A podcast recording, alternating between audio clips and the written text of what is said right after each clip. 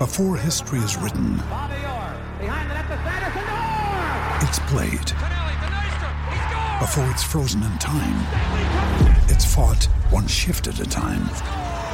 Before it's etched in silver, it's carved in ice. What happens next will last forever. The Stanley Cup Final on ABC and ESPN Plus begins Saturday. G'day, Mike Hussey here, but you can call me Mr. Supercoach. KFC Supercoach BBL is back and there's 25 grand up for grabs. So what are you waiting for? Play today at supercoach.com.au. T's and C's apply. New South Wales authorisation number TP slash 01005. To Thursday Trots Live with Jason Bonington and Toby McKinnon.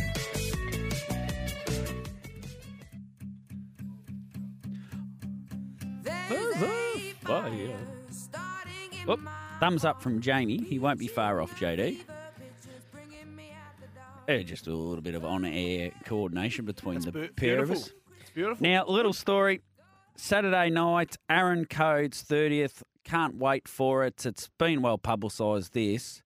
And, and it's the definition of what is truly wonderful about harness racing, right? Aaron's a bloke from Mildura, trains a few horses. He grew up in Broken Hill. I'm there's four of us going up in, in almost uh, coordinated to go up and a coordinated assault on Mildura. It's myself from Yarra Valley, Tim O'Connor from Ballarat, Sean McNulty from Bendigo, and Luke Humphreys from Gisborne. The four of us, all from totally four different backgrounds, would never have even known each other if it wasn't for harness racing or know Aaron. We're all heading to Mildura for the weekend to spend in Mildura for, for this 30th birthday. That's not what harness racing is truly about, I'll go here, creating those connections and relationships.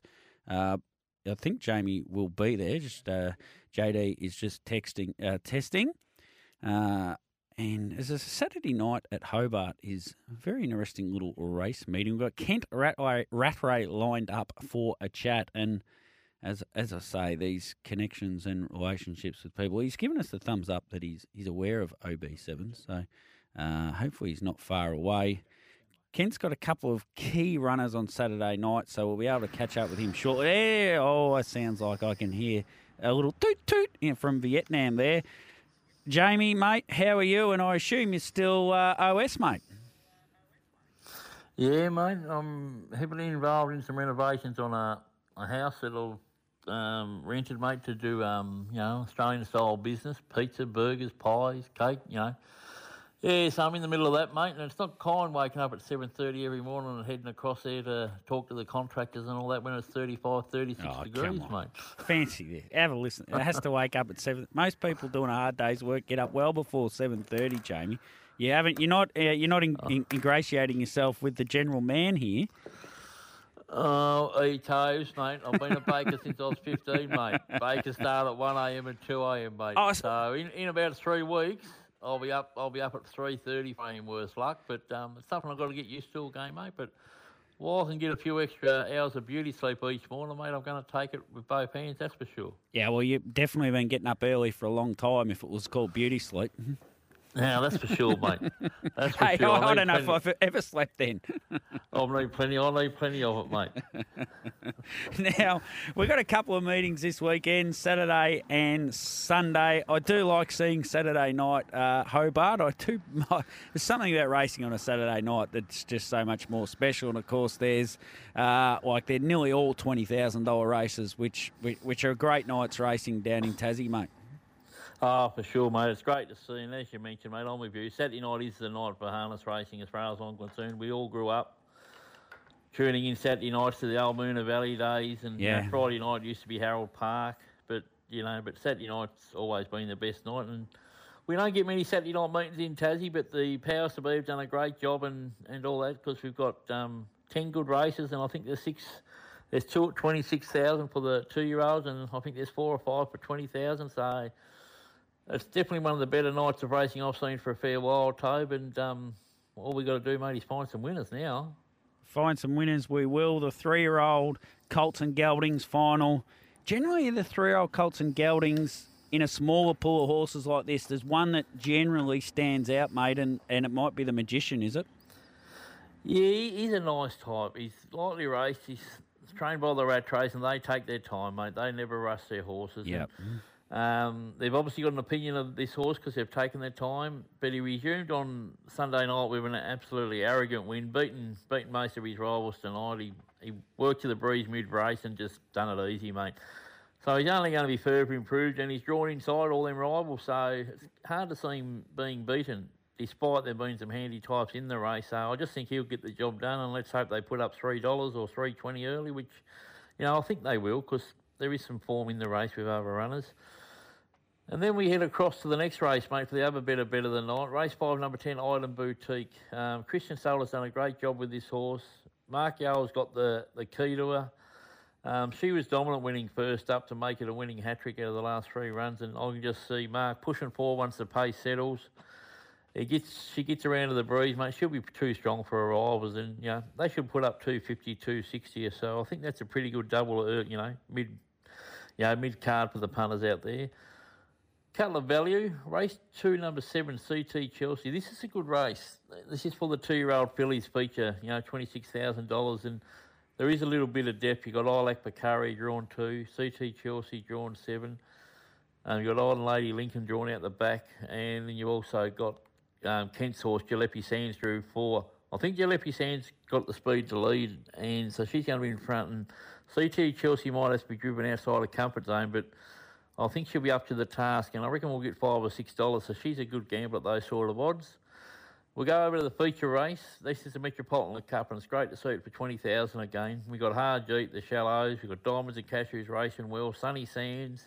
That's a good race, but pound for pound, I think Hard Jeep is the best horse in the race. So I'm happy to be on be on that side, and I reckon Toddy will get the job done. At you know, should be three dollars, three fifty, and I think they're good odds for him because he's a really good horse.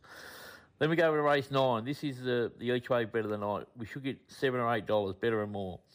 Um, drawn outside the second line, but as long as Buster William don't go too early, Ricky Duggan will get on the back of Buster William, and Buster will take her right into the race. And if she's within five metres at the top of the straight, mate, she's got the speed to run past the rivals and looks a really good each way play. The couple of odds race seven number nine forgot the wallet. Hard race. She had no luck first up. Hit the line strongly she gets the sort of run she likes, and if there is going to be a ball over, she's the most likely type. And over to race eight, number three, Jackson Neptune. This is the stand start feature. He just pings away, so he'll be in front or behind the leader, so he'll, he'll give himself every chance, and he'll be twelve to fourteen dollars, and he's an each way bet to nothing, mate. So I think he can definitely run a place, and he's a sneaky chance of winning. We'll go to the quaddy. Um, let's hope the pools are big on Saturday night. First leg, we'll go 10 and 13. We'll just have a bit of insurance with Island Boutique with a horse called Impulse. Yep. Um, second leg, we'll go 7, 8, 11, 12. Third leg, 5, 9, 10 and 13. Last leg, 2, 3, 13 and 14. $64 give us 50% of the dividend. Chuck beast mode in that last leg. Uh, for those that listened about three months ago when I said a similar thing and he got up. yeah, well, he hasn't won a race since. I don't think he's been a place since. So he's probably heard us both bagging him out, Tobe, or whatever, talking about him when he's former buggy is. I'm not going to perform like I can. now, uh, that's Saturday night done, and uh, you'll get a night's rest, mate, back up and off to Launceston the next day. Must be a big weekend Yeah. for Benny Yole. Yeah, it would be. I don't know how many runs he's got, but it would be. But but yeah, Launceston's obviously the second secondary meeting because Saturday's a great meeting. The best bet comes up in the last race, eight number three, True Stepper. Finally showed last week that the ability he's got and raced away to win by ten metres or more. Six horse field. I just think he wins. You know, won't get flash odds, probably two twenty, two forty. And I reckon he's a good gamble, and I think Max Marita's nearly a good thing to run second in the race. So there's a quinella out there, listeners. The value plays come up race five, number eight, Tarleton Riley. Got a couple of duck eggs next to its name. But drawn barrier eight, number one's drawn to lead. And one thing about Tarleton Riley, he loves the soft trip and getting the last crack at him. So the pole marker leads and drifts off the track or there's a gap opens up, look for Tarleton Riley to be spearing through and he'll give a great side around the $6 mark. The following race, we go over to Puntano Stride. He was going to win last start, but broke stride 100 metres off the line when he was starting to race away from his rivals. So as long as the camper fixed up whatever caused that, because he seemed to break for no reason, from a similar draw, I reckon he can just has to run up to that effort and he can get the job done at around the $6 mark in race six. And the one that odds comes up, race three, number 11, Lip Peace. Um, showed a bit of improvement last time and does have the knack of bobbing up at big odds in, in certain races. And he does map well in race three, and don't be surprised to see him give a side around the 15 to 20 to 1 mark. And the quaddy mate will go 1, 6, 8, 10, 13.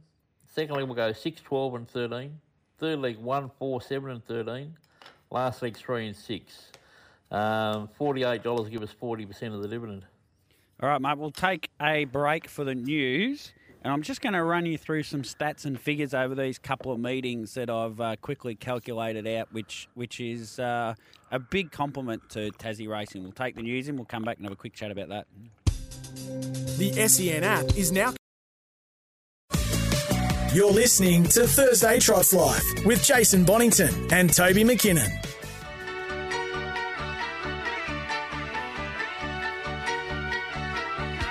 I've been cheated by you since I don't know when. So I made This is real Jamie stuff, this. Now, Jamie, there was something you said, it was only throwaway line, that it was a secondary meeting at Hobart, right? Well, here's Yep. some stats. There's 240 odd thousand dollars in prize money across the weekend in Tassie. 192,000 on Saturday night, 10 races, 19,000 average. I know I know it is the secondary meetings, no doubt about that, but it's it's 50k across 8 races. It's it's over $6,000 average prize money per race. So, even though it's a secondary race meeting, the, the, the prize money's really good at 6,000 per race minimum, you know, like or 6250 across the 8 races. I know they're they're 5950 most of them, but that's really good prize money for what you, you term a secondary meeting, you know? Oh, correct, Toby. And, and what you've got to realise, all the other states, right, our driving fees don't come out of the prize money listed. Oh, same as Queensland. Victoria Yeah. yeah, okay. So on, on top of that, you've got to add, say, 10 drives, an extra $600. So really the race is worth 6550 yeah, yeah. because the driving fees don't come out of the prize money, mate. That's Yeah. the good thing about Tasmania, and you know it's a credit to Tas Racing and the people that are behind it. You know, like you win a race in Melbourne or New South Wales, well, all the driving fees come out of the prize money before they split the prize money. So, so at the end of the day, it's even better, mate. No, it's, it's like it, I'm, I'm, I'm more or less talking secondary meeting through class of horse, but um, Yeah, I know. but, as for secondary meeting on prize money, mate, that prize money's up there as good, as good as anywhere. Country assessment, that's for sure. Around um, Around Australia. country, country Australia. A- a- and that's that's where Ben Yole's business model's so smart because there's such great value in that in that prize money. He knows if he can provide 60% of the runners on the night, uh, the law of averages says he'll take home 60% of that 50,000. Do you know what I mean? So Yep, I that's his business model. It's very, very clever. No, I agree. You know, like I've- I've said this to Ben, I was dead set against it early days, going back years ago.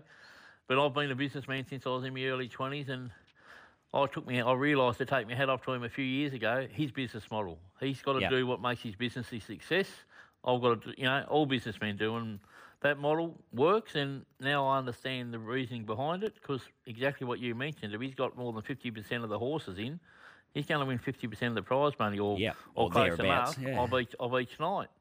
And you know that's what sees him survive, and with the big numbers he's got, and you know he gets the winners he does. But um, but yeah, so yeah, but let's just hope on um Saturday night, you know, all the followers out there get on Sky Channel, watch Tasmanian racing, and see some of our better horses go around, and and just realise there is some nice horses, you know, in Tasmania still. And we'll take a break now and get back with Kent Rattray. And we'll talk about some better horses from the 80s, probably the 90s, from the 2000s, the 2010s, and some of the better ones racing on this weekend. He's been a man of the sport for such a long time. Not a huge name, but geez, he's been associated with some good horses. No, he has, mate. He's a really good fella. He li- he's lived in the shadow of his brother Barry. Worse luck, Barry's his brother, but Kent's just as accomplished as Barry. That's for sure. 100%.